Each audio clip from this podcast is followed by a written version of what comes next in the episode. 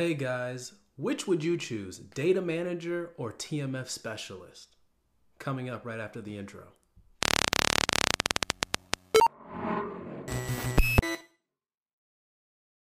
Hey guys, ECRG here, back with another video. Today we've got a viewer submitted question.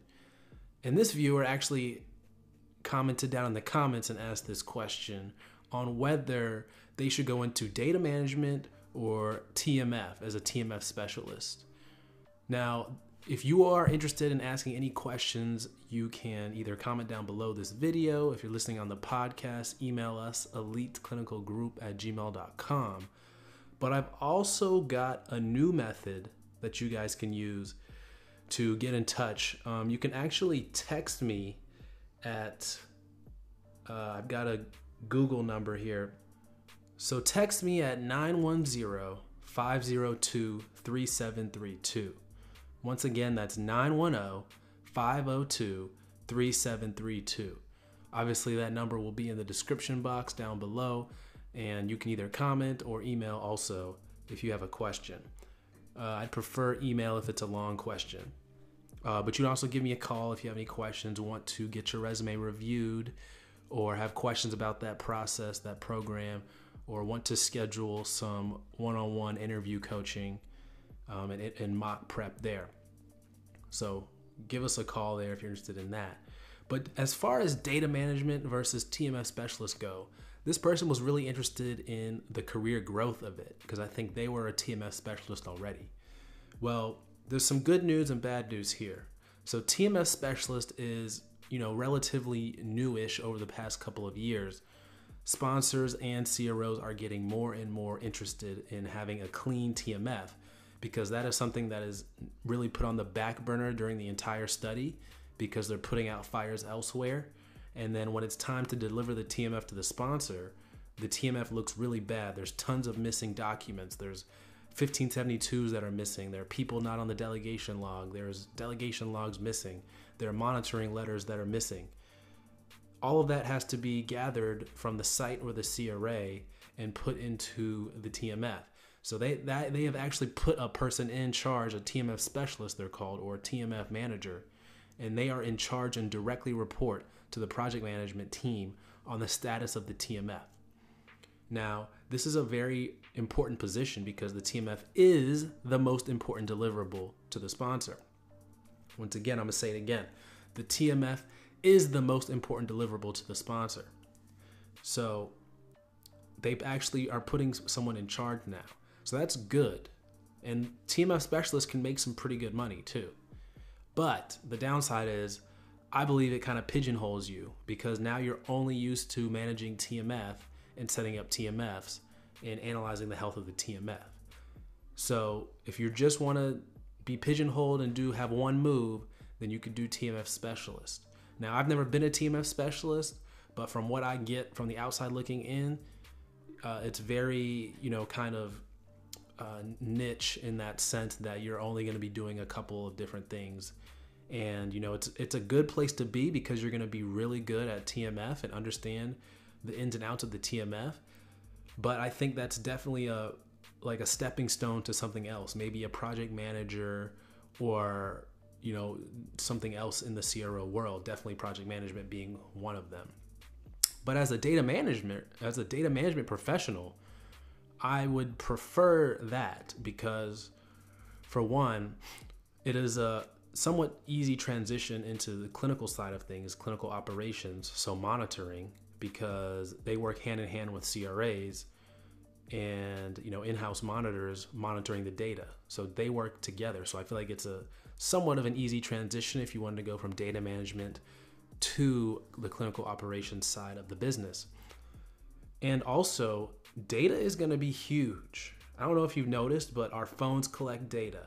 You're listening uh, either on, you know, Facebook, Instagram, however you're listening to this, Anchor, they're collecting data on you. And of course, that data has to be analyzed. And that person's either going to be a data manager or some data management professional. So I love data management because, you know, everything is collecting data and they're going to need people to, to analyze it. So even if something bad happens in the clinical research field and it, the business all of a sudden goes to zero. There's no more, uh, you know, companies to work for in the clinical research space, and it all goes to zero. I feel like data managers will have a relatively easier time getting picked up elsewhere because of that data analyzation and data management skill set. So I feel like that's a very, very popular skill set, or it's not popular enough, but it will be getting more popular as we get more and more data and we need more and more people to handle that, all this data. So I would prefer data management because I think it has a lot more uses outside of TMF. TMF is very specific to this industry, and I never like having being stuck with only one move. Um, I like be I like developing skills that are applicable elsewhere too. So that's something to think about. Um, but really, you know, they're asking which way should you go. I mean, I think data management only goes so high. Also, if if you want to make it to the executive level, you've got to go into the project management route. So you go project manager, project director, and then up to vice president of a department or something like that. So I feel like you could do both. Do a couple years in data management, do a couple years in TMF, and then I feel like you have a very good chance to make it as a project manager after that because you understand two fundamental parts of the clinical trial process. You got the TMF aspect, which is increasingly popular, and then you've got the data management aspect. And a project manager really is somebody that incorporates all these things. They get, you know, clinical updates, they get uh, data management updates, they get study startup updates, they get TMF updates.